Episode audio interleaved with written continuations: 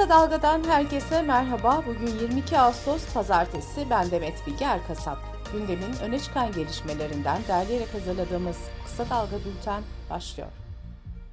Güçlendirilmiş parlamenter sisteme geçiş mutabakat metnine imza atan CHP, İyi Parti, Saadet Partisi, Demokrat Parti, Gelecek Partisi ve Deva Partisi'nin oluşturduğu altılı masa ilk tur görüşmelerinin son toplantısını Saadet Partisi Genel Başkanı Temel Karamollaoğlu'nun ev sahipliğinde yaptı. Ortak komisyonların çalışmalarının değerlendirildiği toplantıda dış politika ve ekonomi ile ilgili güncel gelişmeler de ele alındı. Bu arada 6. liderler buluşması öncesinde 6 partinin resmi Twitter hesabından yarının Türkiye'si için hep birlikte güzel yarınlara notuyla video yayınlandı. Altılı Masa'nın temsilcileri ilk olarak CHP lideri Kılıçdaroğlu'nun ev sahipliğinde 12 Şubat'ta bir araya gelmişti. 2023 seçimlerine bir yıldan az süre kalırken ittifak sayısı da artıyor. HDP'nin çağrısıyla bir araya gelen 7 siyasi yapı ittifak için gün sayıyor. Gazete Duvar'dan Serkan Alan'ın haberine göre aylardır yedili koordinasyon tarafından sürdürülen çalışmalarda sona gelindi. Türkiye İşçi Partisi, Emek Partisi, Toplumsal Özgürlük Partisi, Emekçi Hareket Partisi, Halk Evleri ve Sosyalist Meclisler Federasyonu'nun oluşturduğu yedili masa için Demokratik Halk İttifakı, Emek ve Demokrasi İttifakı veya Umut Hareketi isimleri öne çıksa da hala bir isim üzerinde uzlaşı sağlanamadı. Hafta sonunda bir başka ittifak haberi daha geldi eski bakanlardan Doğru Parti Genel Başkanı Rıfat Serdaroğlu, Zafer Partisi, Memleket Partisi ve Milli Yol Partisi ile ittifak görüşmelerini sürdürdüklerini, Eylül ayı sonunda Türkiye İttifakı adı altında ittifaklarını açıklayacaklarını belirtti. Vakıf üniversitelerinin yaptığı %200'e varan zamlar mahkemeye taşındı. Bakırköy 6. Tüketici Mahkemesi bir üniversitenin en fazla %79.6 oranında zam yapabileceği yönünde karar aldı. Davayı açan avukat Murat Bostan, okulların %5-10 gibi taahhüt ettiği oranlar üzerinden esas davamızı açacağız dedi. Marmaris'te Milli Park alanında bulunan Kızılbük Koyun'da otel devremi kurmak isteyen Simpaş GYO'ya dinamit patlattığı gerekçesiyle 54 bin, denize harfriyat döktüğü için de 131 bin lira idari para cezası kesildi. İyi Parti Yerel Yönetimler Başkanı Metin Ergun, inşaat şirketine bu zararlardan dolayı göstermelik denebilecek bir meblağla ceza verilmiş diyerek karara tepki gösterdi. Sokak köpeklerinin harita üzerinde yerini gösteren internet uygulaması Havrita'ya hayvanları hedef gösterdiği ve ölümlerine sebebiyet verdiği gerekçesiyle sosyal medya üzerinden tepki yağdı.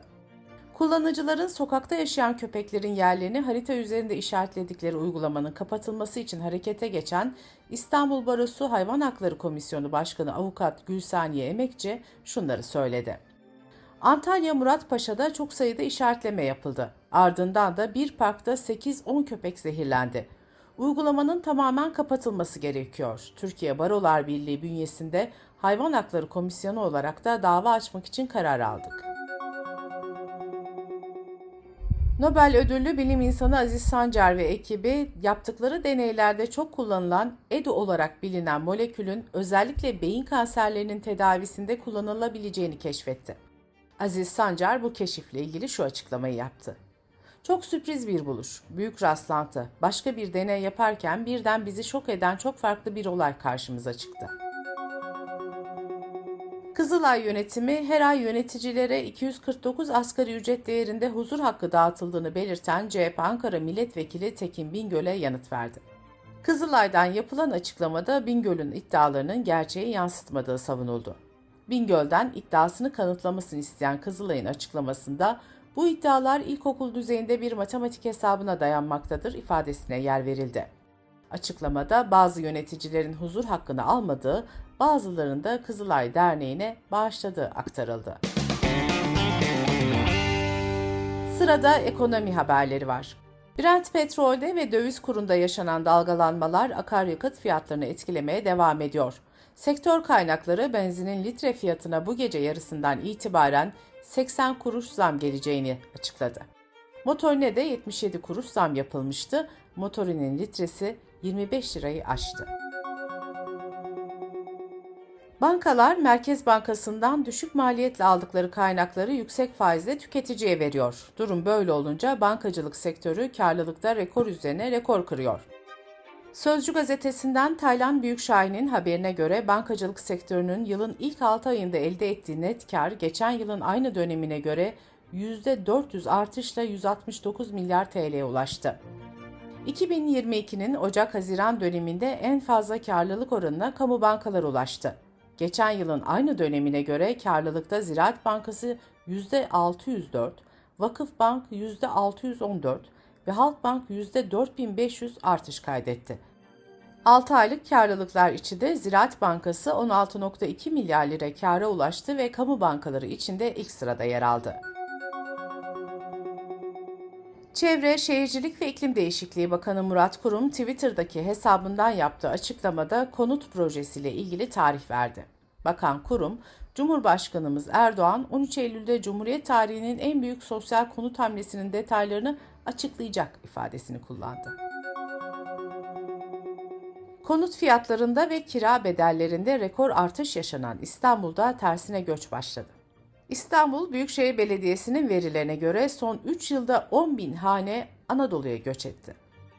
CHP'li Gürsel Tekin ilçeler bazında bakıldığında Esenyurt'ta 1035, Bağcılar'da 984, Küçükçekmece'de 780, Bahçelievler'de 624 ve Esenler'de 565 hanenin tersine göç için belediyeye başvurduğunu aktardı.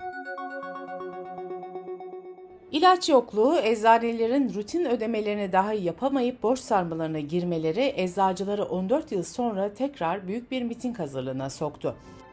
İstanbul Eczacılar Odası Başkanı Pınar Özcan, ülke genelindeki tüm eczacıların Ekim ayı ortası gibi ortak bir miting yapacağını söyledi. Geçen ay yapılan ortak açıklamada da eczacıların en temel işletme giderlerini dahi karşılayamaz duruma geldikleri vurgulanmış, her iki eczaneden birinin kapanma tehlikesi yaşadığı belirtilmişti. Türkiye'de eczacılar en son 21 Aralık 2008'de miting düzenlemişti. Avrupa Birliği üyesi ülkelere seyahat için gereken Schengen vizesi ile ilgili uzun süredir yaşanan sıkıntılar hem vatandaşlar hem de seyahat acenteleri için önemli bir soruna dönüşmüş durumda. Türkiye Seyahat Ajantaları Birliği Başkanı Firuz Bağlıkaya, vize sıkıntısı nedeniyle turların iptal edildiğini ve sektörün ciddi zarara uğradığını belirtti. Dış politika ve dünyadan gelişmelerle kısa dalga bültene devam ediyoruz. Rusya Devlet Başkanı Putin'in danışmanlığını da yapan siyaset uzmanı Alexander Dugin'in kızı Darya Dugina, içinde bulunduğu aracın infilak etmesiyle hayatını kaybetti. Arabaya Alexander Dugin'in de bineceği ancak son anda başka bir araca geçtiği aktarıldı. Bu nedenle asıl hedefin Alexander Dugin olduğu yorumları yapıldı. Donetsk Halk Cumhuriyeti lideri Pushilin, Ukrayna'nın Alexander Dugin'i ortadan kaldırmaya çalışırken kızını öldürdüğünü savundu. Zelenski'nin danışmanı Podolyak ise olayla ilgilerinin olmadığını ileri sürdü. Alexander Dugin, Rus basınında Avrasyacılık fikrinin güçlü savunucusu olarak tanımlanıyor. Rusya'nın Ukrayna operasyonunu destekleyen isimler içinde Dugin ön sıralarda yer alıyor. El-Kaide bağlantılı radikal İslamcı Eş-Şebab örgütü tarafından Somali'nin başkenti Mogadishu'daki Hayat Oteli'ne Cuma gecesi düzenlenen baskında ölenlerin sayısı artıyor. Anadolu Ajansı en az 21 kişinin öldüğünü aktarırken Reuters'a konuşan kaynaklar 12 kişinin hayatını kaybettiğini bildirdi. Yaklaşık 30 saat süren kuşatmanın ardından ordudan yapılan açıklamada otelin etrafındaki patlayıcıların temizlendiği duyuruldu. Aralarında kadın ve çocukların da bulunduğu 106 rehine de otelden kurtarıldı. Özel bir partide arkadaşlarıyla dans ederken ve şarkı söylerken görülen Finlandiya Başbakanı Sanna Marin'in bu videosunun sızdırılmasının ardından sosyal medyada kadınlardan genç lidere destek yağdı. Sanna ile dayanışma etiketiyle açılan kampanyaya Finlandiyalı kadınların yanı sıra dünyanın birçok yerinden kadınlar paylaştıkları kendi videolarıyla destek verdi. Meksika'nın eski başsavcısı Murillo Karam, 2014 yılında 43 öğrencinin ortadan kaybolması ile ilgili soruşturma kapsamında gözaltına alındı. Aynı soruşturmada asker, polis, yerel yetkili ve çete üyeleri dahil 83 kişi hakkında da gözaltı emri çıkarıldı. 2014 yılında bir otobüsle yola çıkan öğrenciler Iguala kentinden geçerken kaybolmuştu. Yerel basında ise öğrencilerin Meksiko City'ye bir protestoya katılmak üzere yola çıktığı ve otobüslerine ateş açıldığına dair haberler yer almıştı. Haziran 2021 yılında kemik kalıntıları bulundu ve kalıntıların 43 öğrenciden 3'üne ait olduğu açıklandı. ABD Gıda ve İlaç Dairesi Amerikan ilaç şirketi Pfizer'dan COVID-19 tedavisinde kullanılan ilacın yeniden test edilmesi talebinde bulundu. Bloomberg'un aktardığına göre FDA, Paxlovid adlı ilacı kullanan hastaların önce negatif çıkan COVID-19 testlerinin daha sonra tekrar pozitife döndüğünü açıkladı. Korona testi 3 kere pozitif çıkan ABD Başkanı Joe Biden'ın da bu ilacı kullandığı belirtildi. Bu arada koronavirüs vakalarının arttığı Japonya'da Başbakan Kishida koronavirüse yakalandı.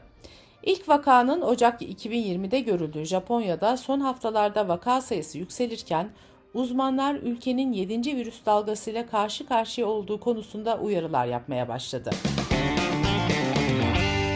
Bültenimizi kısa dalgadan bir öneriyle bitiriyoruz. Yeni bir haftaya başlarken Müftah Sağlam'ın geçen hafta Türkiye ve dünyada öne çıkan ekonomik gelişmeleri aktardığı podcast'ini kısa dalga.net adresimizden ve podcast platformlarından dinleyebilirsiniz. Gözünüz kulağınız bizde olsun. Kısa Dalga Medya.